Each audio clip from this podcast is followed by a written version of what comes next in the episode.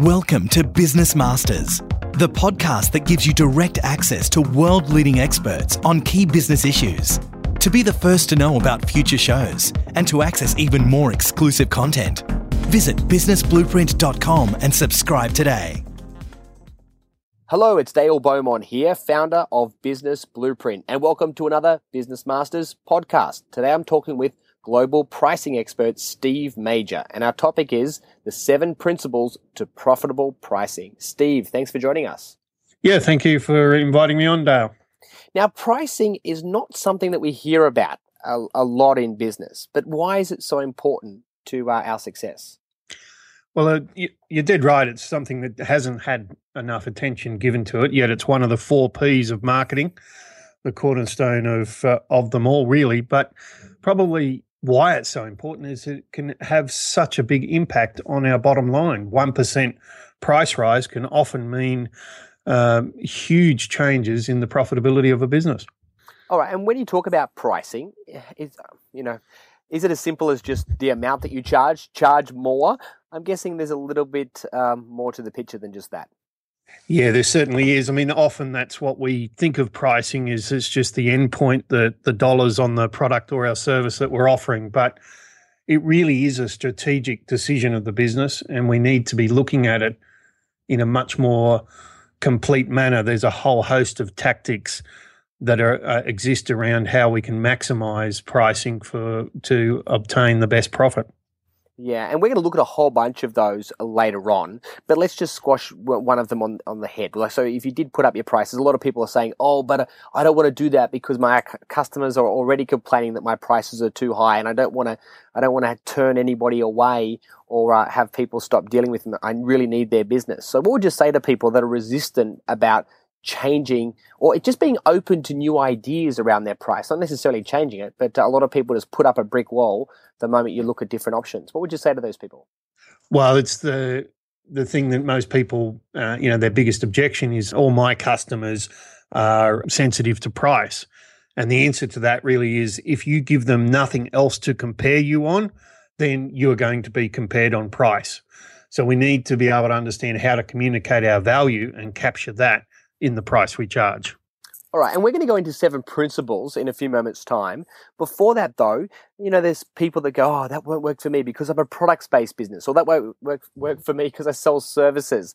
You know, eh, do the same principles apply, or are they slightly different based on the type of business you are? There's nuances between a product business and a service business.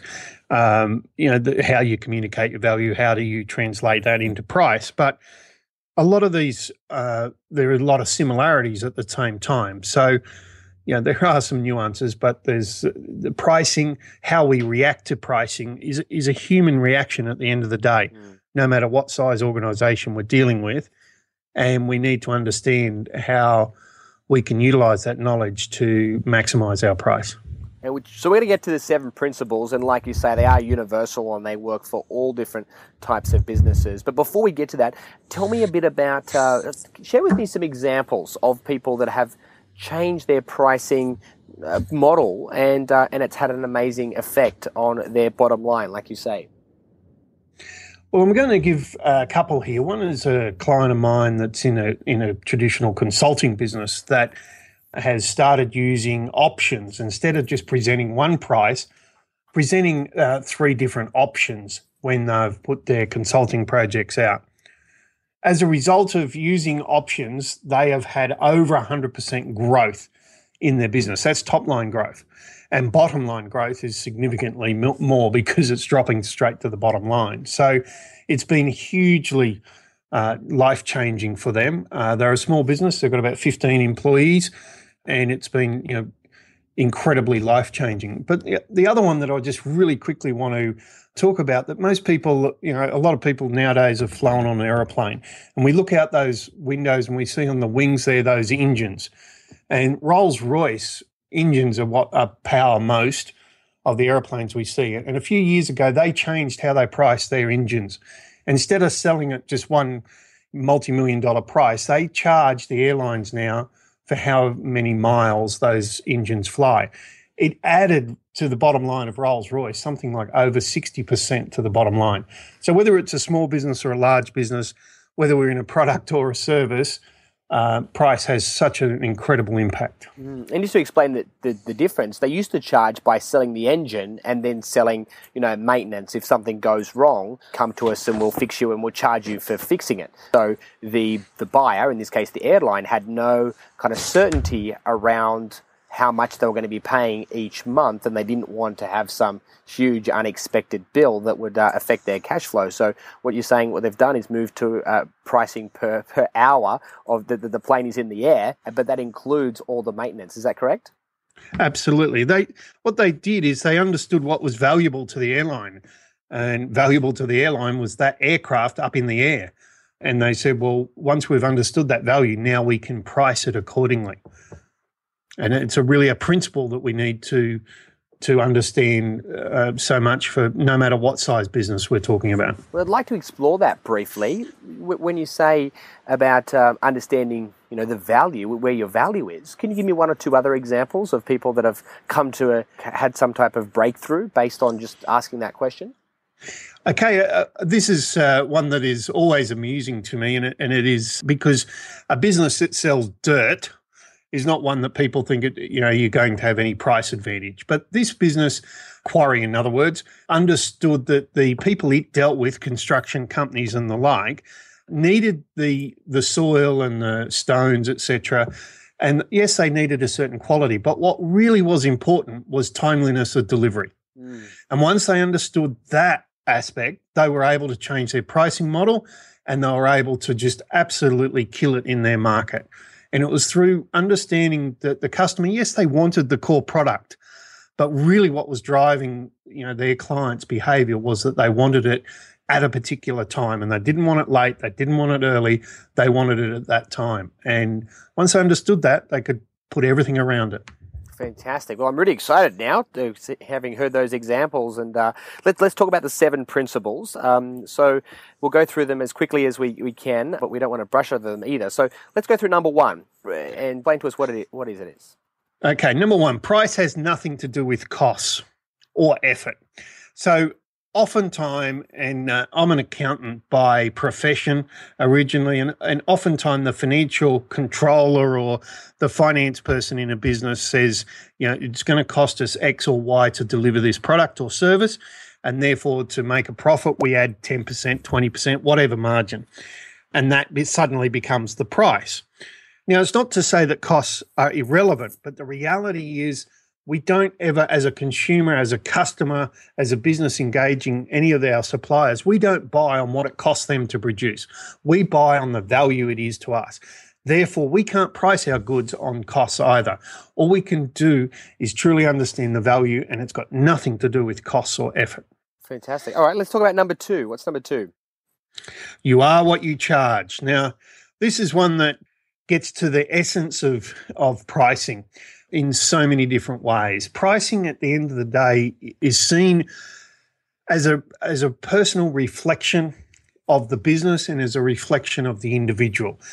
So pricing decisions, no matter what size organization, are being made by humans. And humans, uh, we have emotions, and thus we we start to think of the prices as some sort of reflection of ourself. And that's why you know, the smaller businesses, the coaching businesses and consulting businesses struggle to put their prices up because they fear that they're going to lose clients.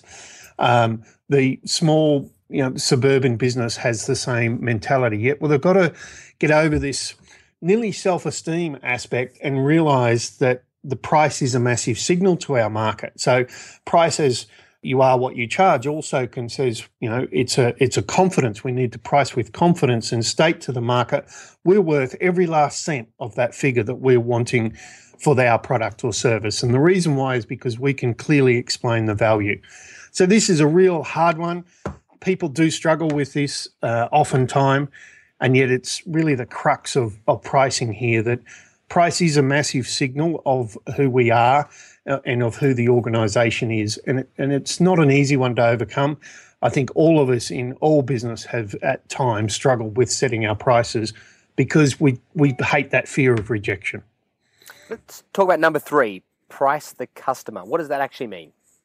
Okay, so we're always used to the concept of we've got a product or a service and and therefore we'll set the price for that. But we need to be looking at it from what customer is going to buy that and are there different types of customers for different types of products and services and can we therefore alter the pricing depending upon who the person is or who the organization is that is buying you know the range of our products and services we need to think about the customer first and then our product or service not the other way around okay um just just want to make sure that we're clear on this it's not about pricing differently. So, you know, if you're selling to corporates, we're going to charge 50% more because they can afford it versus if they're, you know, a small business owner or, uh, you know, just a family per se.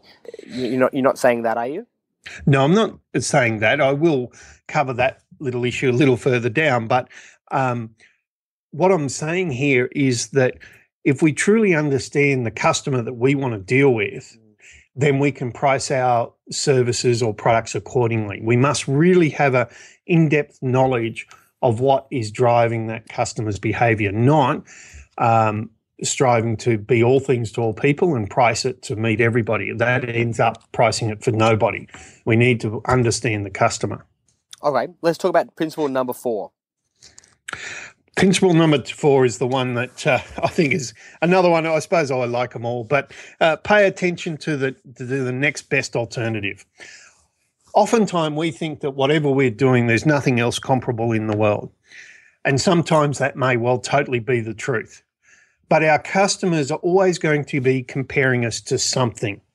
Now, it mightn't be an exact like for like. It mightn't be an exact match, but if they've got $1,000 in their wallet or a 100 or 10,000, whatever the price is here, they're going to be looking at making a decision how to spend that money and whether it is with our service or our product or with a direct alternative or maybe something totally different. So we need to be very clear of how our customer views us in the marketplace. So we are there is always going to be alternatives to us. So for instance, Wi-Fi. We're starting to get used to so much in speaking in the Australian context of Wi-Fi being free at certain coffee shops and, and so forth. So that means that the hotels and that that are charging this exorbitant price for Wi-Fi in our room are suddenly starting to get you know real pushback from the guests staying there because these guests are now used to having cheap Wi-Fi elsewhere. And even though, from a costing point of view, a lot of these hotels have got infrastructure that they struggle to do it much cheaper, anyhow, the reality is the alternative is suddenly a lot cheaper. And the, they're getting negative and quite significant negative feedback that is starting to make some of these hotels either make it free or, or, or uh, some other pricing approach. And it's purely because of getting used to the fact that Wi-Fi has suddenly become a lot more accessible in other venues or off our phones or iPads or whatever it might be, that the hotel Wi-Fi at $29 a day or whatever the figure is, is suddenly seen as exorbitant. And if you were a hotel, what would you be advising them to do? Uh, would you just say, look, let's cut it loose and just lose that revenue, you know, sell something else? What, what would your advice be to them about how they should price moving forward? Okay, so I would be looking at the reason why people are there is not because of the Wi-Fi. They're there for the total experience. So therefore, give away the Wi-Fi or have it at such a cheap price. Yes, that has an impact on the revenue, but they need to look at their overall product and look at design the overall experience of the product and see what else they can do to, you know, take back the revenue from some other source. But there is no doubt that Wi-Fi if they don't hurry up and offer it for free, um, the, the negative sentiment is just going to continue to rise. Okay, let's look at number five. Uh, and number five is options are not just traded on the stock market. You spoke about options earlier in the interview. Just want to expand on number five for us now? Okay, so one of the most powerful techniques is to present to a customer different options. So instead of just having this product or this range of service, we need to give them different options. Now, with a product, we could bundle things together, we could make a package up. With a service business, it could be, you know, depending on what nature the business is, you know, from a landscape business, that could be the option of just mowing the lawns to doing the entire garden maintenance just off the cuff there. But what the point is, is that suddenly you're changing the conversation. Instead of a yes, no, will I deal with that company? It is which option will I utilize? Now, it doesn't mean that just through the use of options, you're suddenly going to convert everybody. That's not what I'm saying. But there is no doubt there's so much evidence that through presenting options to people, that you you do significantly increase the conversion, but you increase it at a higher dollar figure. So you always present three options, the magic number of three. And the one that will get more acceptance is the middle priced option. Now, t- depending on how it's displayed in the written form or on the website, but basically you'll get more people at that mid price range than you would have before. Most people probably would have sold the lower priced option as their default. But if they give two other options, they're going to A, increase conversion and B, increase at a higher dollar rate. For those businesses that are on the web, uh, they need to have the three options and they need to have the highest price option on the left hand side and the uh, lowest price option on the right hand side. There's become some quite clear uh, evidence of analytics of eye tracking that show that that works the best. So Say pricing again, is quite a science here. Normally, we would think the highest price would be on the far right and the lowest price on the left. You're saying reverse that, is that right? Yeah, absolutely. That has been the case until about 12 months ago when some quite significant uh, research was done using fMRI, the, the brain device to, to measure what people are doing, and with eye tracking. And it is found that we will buy what is actually on the left. So um, it's been, as a result, you're starting to see you know more of the sophisticated websites move their high priced option to the left mm. and it's increasing conversion so um, it's a little counterintuitive as you say because we expect it to be on the right hand side and that's where it started um, now this does not track straight to if it's a written form the written form is still to be on the right hand side okay. but but the web is very much the left so just a little technique there of how we can maximize pricing but options are one of the most powerful techniques. And I don't care what sort of business you're in, consider how to use options and versions in your products or services. And can you go too far? Can you have too many options and it works against you? Yeah, there's um, there's definite research that uh, too much choice freezes people. Uh, so absolutely, I always recommend to my clients three uh, options, unless there's really good reason to give a fourth or a fifth. Uh, but beyond five, no way. It just becomes you know unwieldy. Uh, it becomes too complex. So I feel that three is the the best number. It's simple. It's enough though that there is choice, but not enough to confuse. All right, let's talk about number six. Test, test, test. We always uh, think of price as the absolute figure. We think that that's the figure that we can make a dollar at. We'll put it out in the marketplace, and if it doesn't work, uh, it must have been something wrong with either the price was too high or something wrong with the product. Yet I've got a, a story that really probably started me on this pricing journey many years ago. And that was a product that was brought into Australia and was tried to sell at $9.95. However, fortunately, the owner of this business, I was a junior accountant for this client, but in no way was I responsible for the advice, wouldn't want to take credit. But he tested his price, and it ended up that product sold just flew off the shelves at thirty nine ninety five, and yet at nine ninety five it just would not sell. And he increased the price to nineteen, then twenty nine, then thirty nine. Then 49 and dropped it back to 39. That's where the most dollar sales, most units were sold. The most the units, biggest, not just the most revenue, even at that correct. price point. At, even at that price. And to continue this when he went to New Zealand with the same product, forty nine ninety five New Zealand dollars was the price point that worked best over there. So why is it that you can sell something at a higher price and sell more units? How does that work? This was a, a, safety device for uh, targeted at the female market.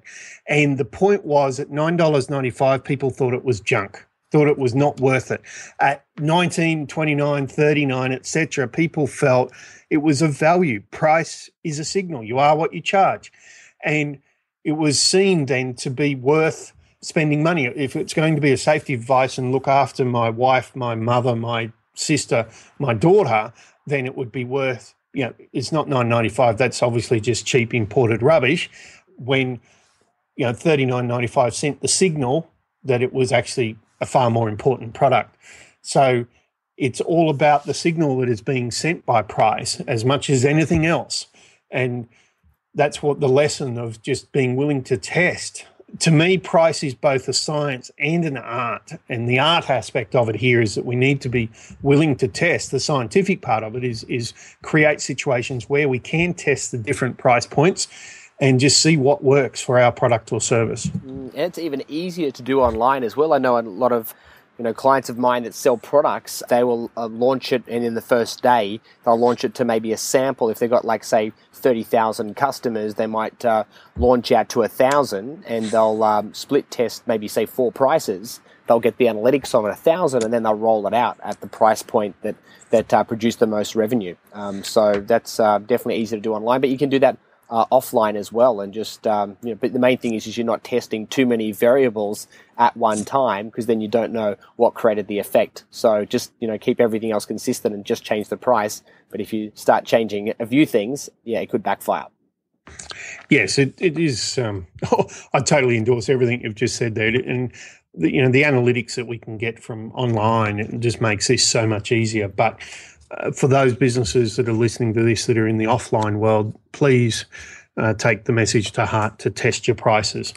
All right, let's talk about number seven as we start to wrap these up. Yeah, let price drive value.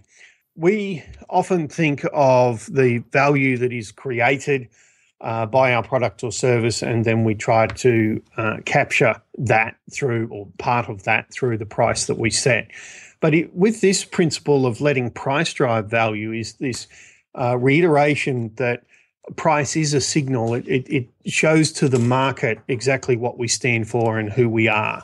So we mentioned earlier about you know services to bigger corporations versus small, and just because it's a bigger one, you charge more. But the point there is the bigger organization has more needs. So set a large price and then create the value behind that. Create the the product that delivers on that price point uh, rather than the other way around. That we need to be constantly looking at ways to utilize price to drive innovation in our business, to drive the whole business. Uh, whereas often price is the last thing that's set. Whereas I'm of the attitude that it, it should be very early in the piece. It's it's one of the four P's of marketing. And when we're thinking about designing a product and designing the promotion of the product, we should also be thinking about the price in the same sense in a marketing capacity and then putting the behind the scenes to deliver on that value behind that to make certain that we're delivering the value to that price that we've communicated to our market. Fantastic. Well, I'm going to do my best to quickly summarize for everybody. Number one, price has nothing to do with cost. Number two, you are what you charge. Number three, price the customer. Number four was pay attention to the next best alternative. Number five, options are not just traded on the stock market. Number six, test, test, test. And number seven, let price drive value. So I hope I've got all those correct. Any final thoughts that you want to share or words of advice as we wrap up? We are sensitive to uh, price. It is uh, something that we we fear tinkering with uh, in a business because obviously it, it is what drives our, our top line revenue. But it is actually a huge lever in a business, and there are so many opportunities by understanding uh, pricing strategies and how we all react. There's a whole psychology of pricing. If, through understanding some of these techniques, we can actually really drive the profitability of a business. Steve, it's been a pleasure chatting. Thanks so much for joining us. Thank you. For more information about Steve Major, please visit stevemajor.co. Thanks for listening to another Business Masters podcast. To access more great content or to download your free business plan template, visit businessblueprint.com.